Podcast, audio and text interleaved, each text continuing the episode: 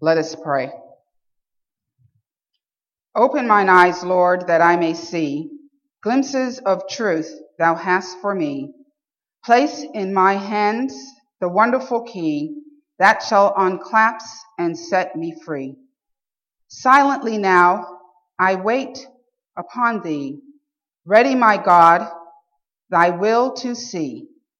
Open mine eyes, illumine me, Spirit divine. Amen. How to win a war without lifting a finger. How to win a war without lifting a finger. As you studied this week's Sabbath school lesson, it reminds us that the great controversy between good and evil is coming to an end. We are approaching the last hours of the final battle, the showdown. And you know, the devil is pulling out all stops. All his arsenal is pointed towards destroying the family, causing confusion in the churches, causing us to take our eyes off the mission. In society, sin has become entertainment. If you look at some of those reality shows, you'll know what I mean. The possibilities of showing sin as an entertainment is endless. After all, he, the devil, took one third of the angels from heaven. So he is well equipped to accomplish this task. If the veil could be lifted from our eyes and we could see God's ministering angels battling for us, wafting away the evil influence that would surround us and press upon us and oppress us, we would live our lives totally different. That ladder that Jacob saw, that ladder that extended from earth to heaven with ministering angels coming and going. That ladder is real, friends. That's not a fairy tale. God has not left us here alone. God has not left us to battle the devil alone. He also gave us the Holy Spirit, the third person in the Godhead, our helper, another agency to help us to get through this war, to be victorious. And the Holy Spirit, He's real. So what our eyes cannot see, what our naked eyes cannot see, we by faith must believe that God has not left us alone to battle evil. After all, we're no match for the devil. You have heard many times that the struggle, or you struggle against, we struggle not against flesh and blood. That means our fight is not against one another. Amen? We're wrestling against principalities, against powers, against rulers of darkness, against spiritual wickedness in high places. Have you ever been involved in a physical confrontation? Have you all ever been involved in a fight? Okay. Have you ever been in a situation where the odds were against you? All stacked up against you. And there was no way of escape unless someone could come and stand up for you. Put fear in the enemy. And when that happened, you didn't have to lift a finger because the show of force was so powerful, it boosted up your courage and you were able to face the enemy. Well, I remember when I was in elementary school, many, many, many, many decades ago. A bully from the playground tried to fight me, made a threat. I was around probably eight, eight or seven or eight. During lunchtime, the bully said, you just wait after school, you and me. Oh, I was really scared because I wasn't a fighter. I'm a lover, not a fighter. So this bully could not attack me on school and on the school grounds, nor during school hours, because that was an automatic expulsion. So everybody knew that it was after school that these fights would occur. Outside the school, outside the gates. I knew I was no match for this bully. She was twice my size. And I knew what she had done to people in the past. But somehow, I did not fret because I had a secret weapon. I had three big sisters in high school. Triple threat. So when the school bell rang and my heart was racing and the bully was waiting outside the gate, I waited. And I waited. And when my sisters did not see me come at the appointed spot, they came looking for me. And when my three sisters showed up, the threat was over. When the bully saw my three sisters, her countenance fell and mine's lit up. It said something like, meet my family. I got all my sisters and me. Woo! The Bible relates a similar story in 2 Kings chapter 6. It relates how the children of Israel was at war, went to war, and won a war without lifting a finger. Israel was at war with the Syrians. The Syrians had a larger army, better weapons, they had a great general, they had the latest strategic war plans, and by all appearance, they would beat Israel. No problem. And each time they made their plans to strike Israel, to take out their king, the plan was foiled. Israel was like two steps ahead of them. And this puzzled the Syrian kings to no end. The king was frustrated. He called the councils. He called his generals and started to question them. Which one of you are a double agent, a spy for Israel? Because our top strategic secrets, our battle plans are being revealed. Anytime we make plans to capture the king of Israel, he knows about it. One of you in my inner circle is a double agent. Reveal yourself. One of the servants said, O king, live forever. No, it's not so, king. We are not spies, but Elijah, the prophet of Israel, is revealing your intimate secrets to the king of Israel. Even the ones that you make in your bedroom. That's why we're not successful in overcoming Israel. Then the king said, go spy out where this Elijah is so I can capture him. And it was reported to the king that he was in the city of Dothan. And Elijah made the most wanted list. The king sent horses. He sent chariots. He sent a host of his army just to capture Elijah. Obviously, the king thought Elijah was some great threat. So why would he send such a huge army? One man plus a huge army? No contest. By all appearance, Elijah would have been captured and killed. But to the spiritual eye, I said, but to the spiritual eye, one man plus God is the majority. So they came by night and they encircled this city where Elijah lived. Friends, when trouble comes, trouble comes into our lives. It comes at night. Figuratively speaking, it comes when your defenses are down because Elijah was sleeping, or so they thought. I know he was communicating with God. When trouble comes, it comes when you're not expecting it. That's when the enemy likes to take his blow. The devil, he's a dirty fighter. The enemy comes when things seems all right. Everything is going okay. When things seems quiet and peaceful.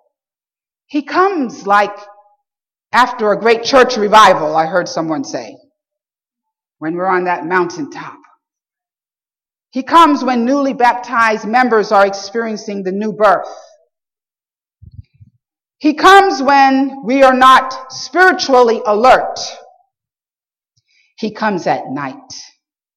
And that's why the Lord tells us that we should watch and pray. When the enemy comes, he encircles our city. He blocks us off.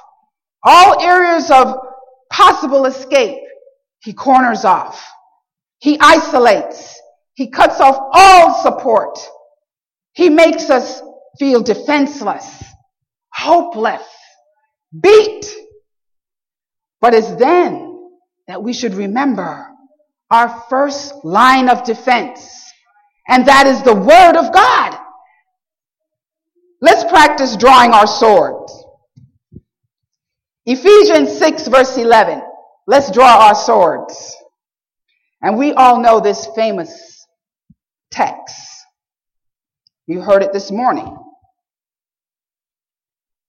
Put on the whole armor of God that we may be able to stand against the wiles of the devil.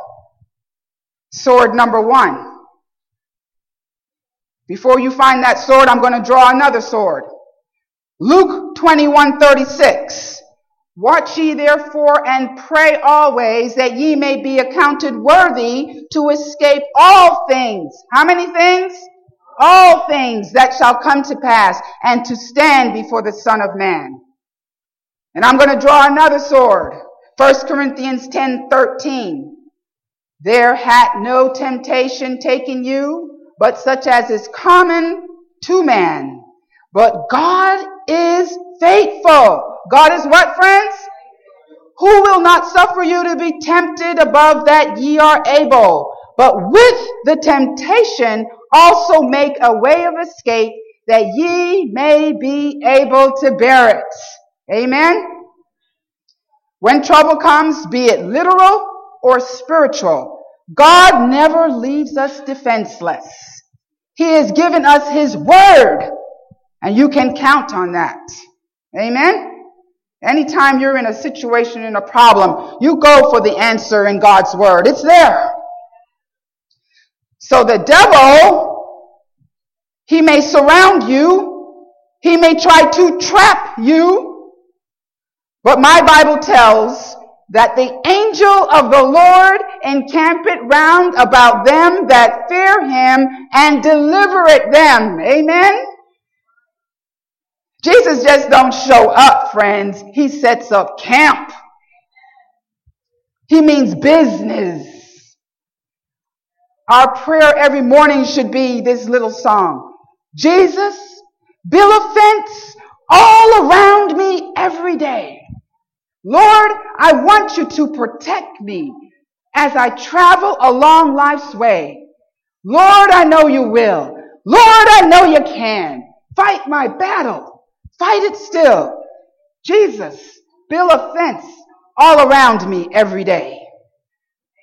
So when the servant of Elisha rose up early that morning and went outside, could you imagine?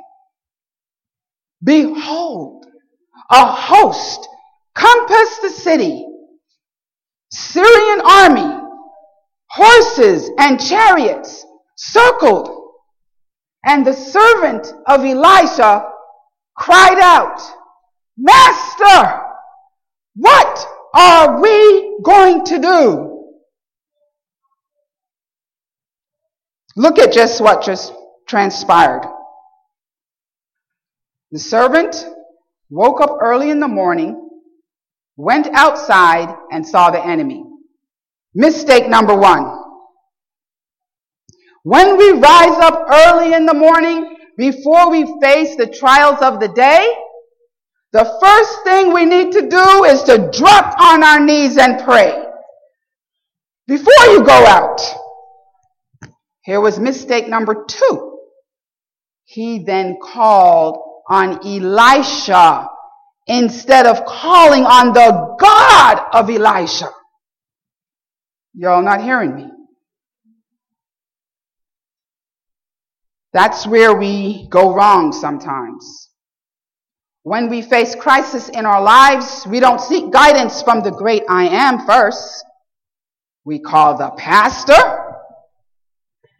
We call friends. We call relatives. And some of us, when we're in a financial crisis, we call a church board. That's all good. But why not call on the Lord? First to the problem solver, the great physician, the great advocate. Go to the one who has never lost a case. Go to our creator, our redeemer, our friend. God says, before you call, I will answer. So when we fail to connect with the Lord in the morning and we face the trials of the day, we like the servant, Elijah's servant, will ask the question when the crisis comes on us. What shall we do? When they give you that pink slip at work, what shall we do? When you go to the doctor and the doctor says, you have six months to live. What shall we do? When our church, when our churches seems like they're falling apart, what shall we do? When our marriages are on the rocks, what shall we do? When our kids, who we raised up in the church, seems to not love the Lord anymore, what shall we do? When our families are in discord, what shall we do? And the answer, the answer comes back loud and clear. Elisha said, fear not for they that be with us are more than they that be with them. Remember, God has two thirds of the heavenly host that remain faithful to him. Satan only has one third. Not only does he have three, two thirds of the heavenly host, you have God the Father, you have God the Son, and you have God the Holy Ghost. Huh? They that be with us is more than they that be with them. God has not given us a spirit of fear because he said, though you may walk through the valley of the shadow of death, you should fear no evil because I'm with you. You may be incarcerated, whether literally or circumstantially. God said, I'm with you. God said, I'll give you peace. I'll give you liberty. I'll give you another chance. You may be going through some financial woes, bankruptcy. Who knows? God may be testing you because he owns everything. God can alleviate your financial woes at any time. But he may be putting you through a test testing your faith. So that's the next weapon that God has given us. Faith.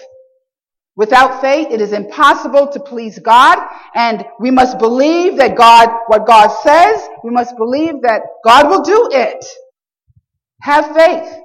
Faith, we've heard this text, the substance of things hoped for, and evidence of things not seen. It is the lack of faith that this servant had that he was not able to visualize the heavenly host that surrounded Elisha. If he had faith, he would have seen it. If Elisha's servant had sought God's presence before he went out to meet the day, he might have seen the supernatural force of the chariots of fire and the heavenly host that surrounded Elijah, creating a supernatural firewall. Yes, indeed, if only we had faith. And in verse 17, Elisha, he unleashed the next weapon of warfare. He prayed. Is that a new thing, friends? He prayed. It says, and Elisha prayed and said, Lord, I pray thee, open his eyes that he may see. Notice, Notice, Elijah did not pray for protection from the Syrian army because he already knew that God was on his side. By faith, he knew that God was there. He prayed that God would open the eyes of his servant so that he could see the heavenly host that was there. Sometimes God, because our faith is so weak, God give us visible evidence to bolster up our faith. Amen? And the greatest protection that we can have against the enemy is faith. Not a gun. Are you all listening? The greatest protection that we can have against an enemy is faith. Not a gun. Not a restraining order. Not a police detail. Faith in the Almighty God. Just like how the three Hebrew boys, the three Hebrew boys had faith that God would deliver them. And he said, if God don't deliver us, we're still going to have faith. Oh yes. Just like Esther. I love this week's lesson. Esther's had faith.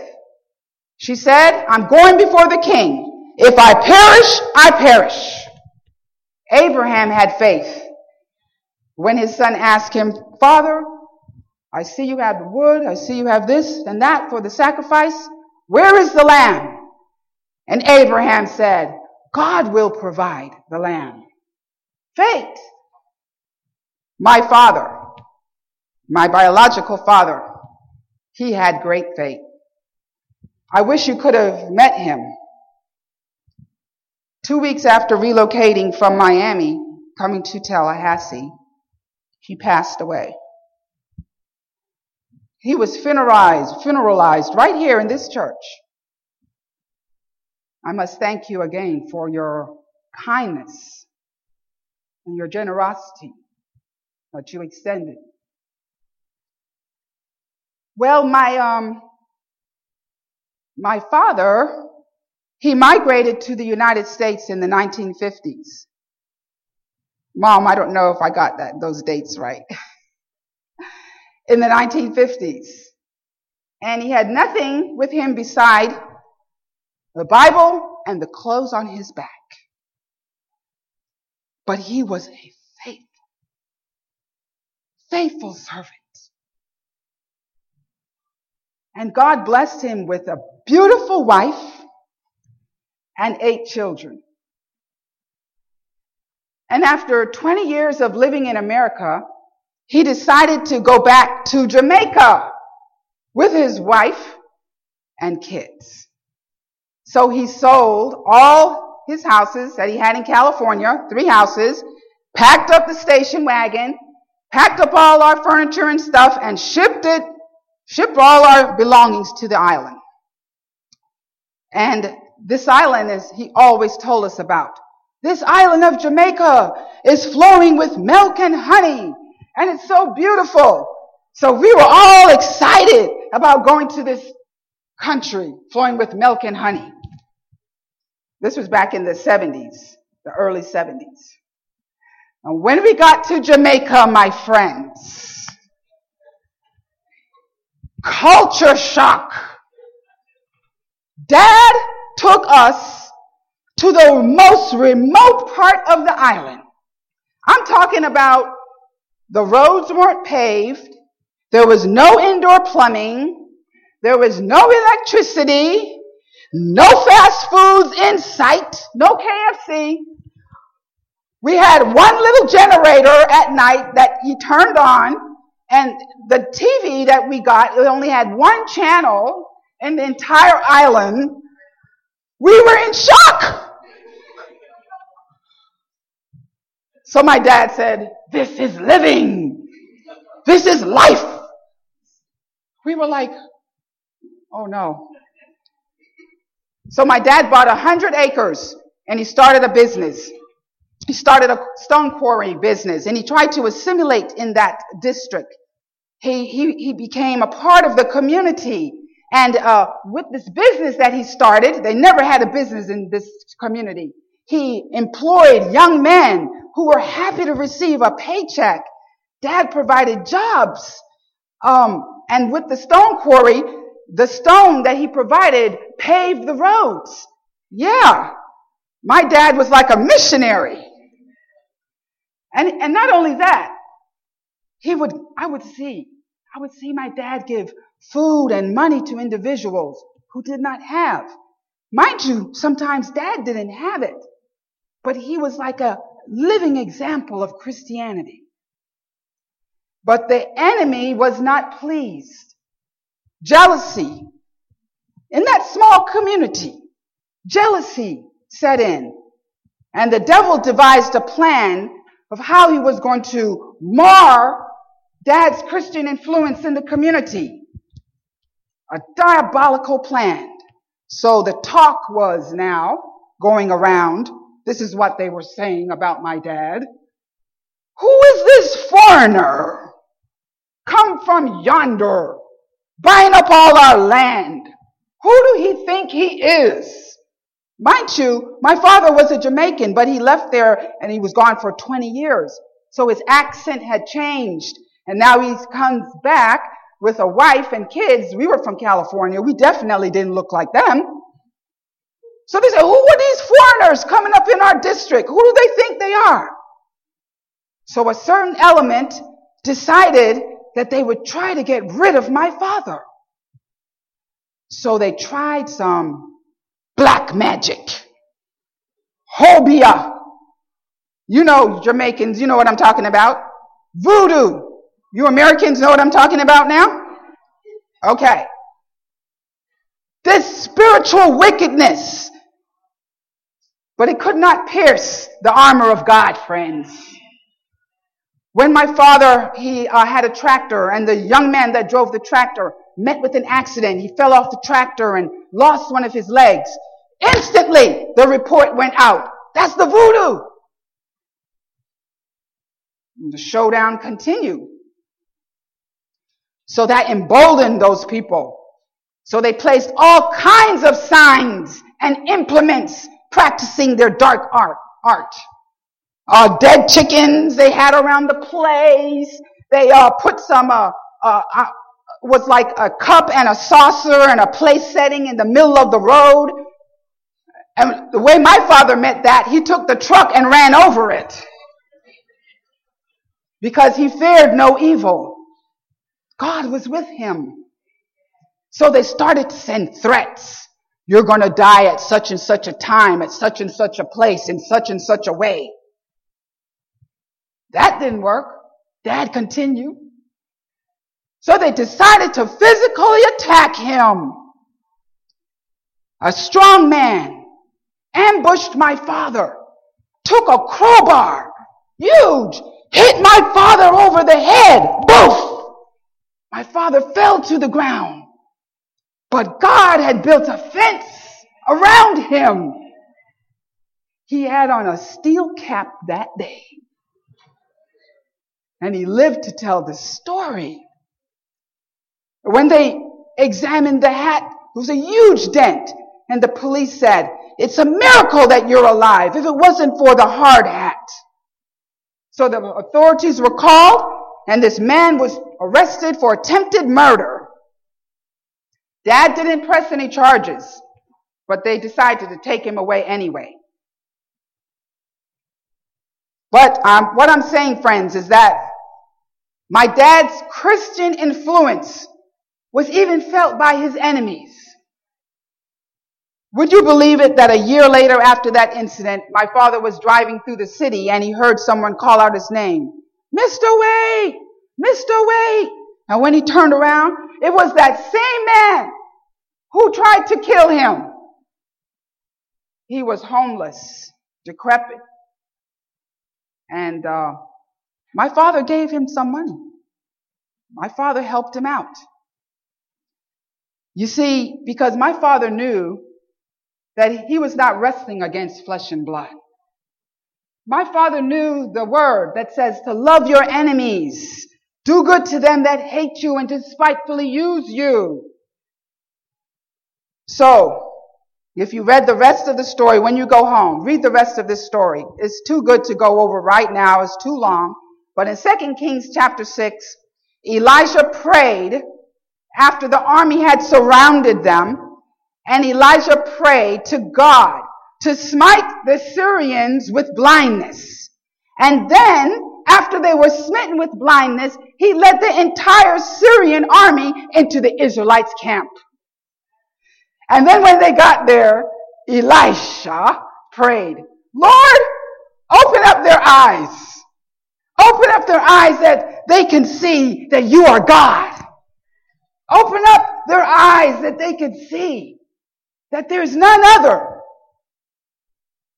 And God did. Immediately, the king of Israel said, Oh yeah, we're going to have to kill them. We're going to destroy them right away. Elisha said, No. No. Elisha said, You need to feed them. You need to give them something to drink and then send them on their way to their master. Love your enemies. This they did. And the record states that the Syrian trouble Israel no more.